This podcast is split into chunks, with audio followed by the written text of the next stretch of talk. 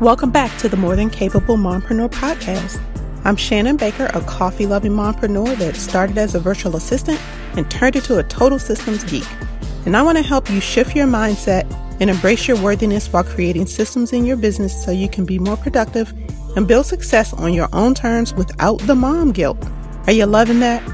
Well, I hope you're ready for real conversations that will help you beat the perfectionist inside, rediscover your strengths, and uplevel your self love in the mom cracks of time so you can stop letting fear hold you back because you are enough and you do enough. We are more than capable mompreneurs. So grab your cup of coffee, some sparkling water, or pour a glass of your favorite wine and let's dive in. So, I am still celebrating my podcast anniversary.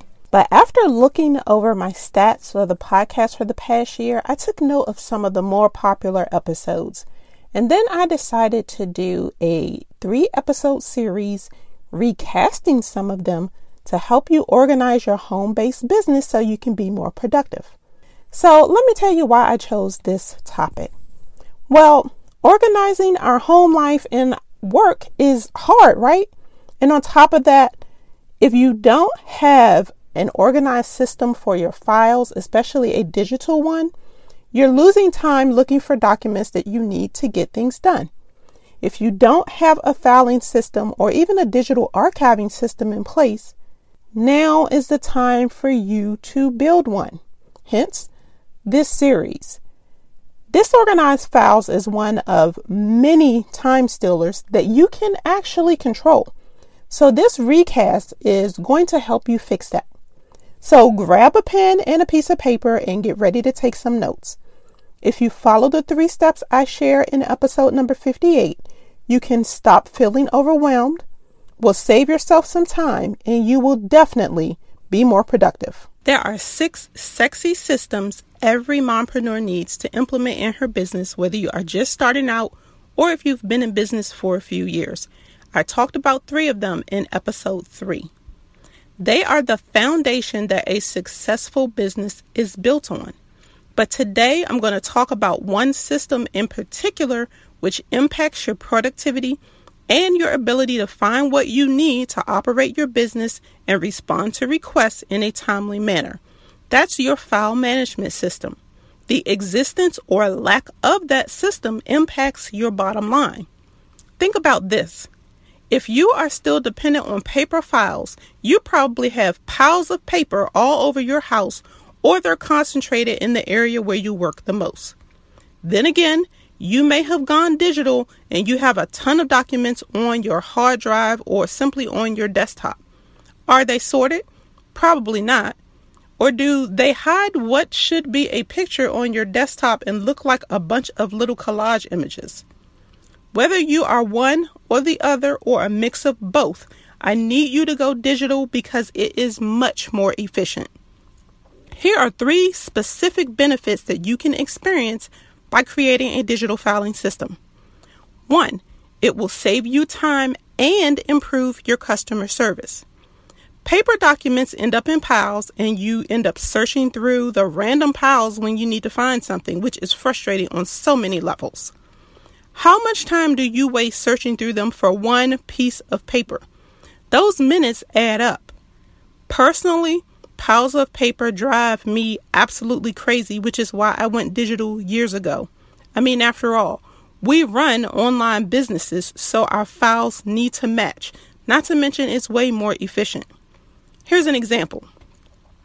How many times has a customer called you and asked for a file that's sitting on your unorganized desktop? So you can't send it until you get home. That is, if you remember to send it when you get home. But if your files were organized in a digital filing system, you would be able to send documents while on the go from your smartphone or tablet. And if you have a sound filing structure, you can easily locate what you're looking for and email it directly to them or just send them a link to the document. Benefit number two it will save you money by going digital. You won't have to buy as much paper or printer ink, which lowers your expenses. That is a savings of at least $250 a year. Now, what else can you spend that money on to help you take care of your family, enjoy life, or grow your business? I can think of a few things that I would do with that money, like buy coffee, of course. But just think about the investment that you can make in your business, like putting that towards a one hour coaching call that you need to help you overcome that hurdle that's keeping you from growing your business. And benefit number three, it eliminates the paper piles, thereby reducing mom guilt. I talked about overcoming messy house mom guilt in episode 15. Well, guess what? Going digital means the paper messes are gone, and that's one less thing for you to feel guilty about. Now, if you haven't already done so, make sure you go back and listen to that episode because I share three hacks with you that have helped me lose the mom guilt and live happily, even though my house isn't totally spotless. But now, let's talk about how you can create a digital filing system. Now, in episode 14, I share my top five tech tools that I can't run my business without. And one of those tools is Google Drive. Dropbox is also another popular option.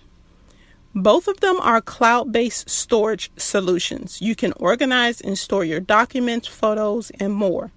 You then can access your files on your computer and on mobile devices. That in itself will save you so much time. Now, if you're like me, you're probably on your phone or tablet more than you're on your regular computer sometimes. With Google Drive, all of your documents are still accessible. And the bonus, you can share files or folders with others with a simple link, which is great when you start to outsource tasks. This also eliminates email volleyball and document version confusion because everyone can make edits in real time in the same document. Now, how can you structure your file folders? Well, for starters, remember the goal is to help you locate files easily and create consistent practices in your business. And no one organizes the exact same way, so I'm going to give you three simple steps to help you get started but I don't want you to go overboard creating folders and subfolders. So let's get started. Number one, remember to create a file structure that makes sense to you. If your folders don't make sense or you can't find your files, you won't stick with your system. But this doesn't have to be hard. Make one folder for any files that you can't figure out where to put them. This is a place for everything that doesn't really fit into your main folders, but once you start getting your files in place, you'll see if you need to add some additional folders for other categories that emerge, and then you can eventually store those files somewhere. Now, here are a few basic folders that I recommend you create, and then you can expand on that based on your needs. Number one, a folder for your company documents. This is where you put all files related to establishing and running your business.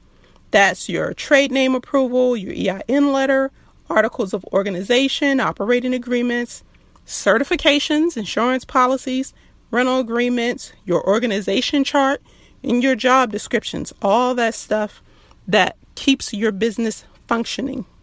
Folder number two, your branding information. This would be your strategic plan, which outlines your vision, your mission, and your values.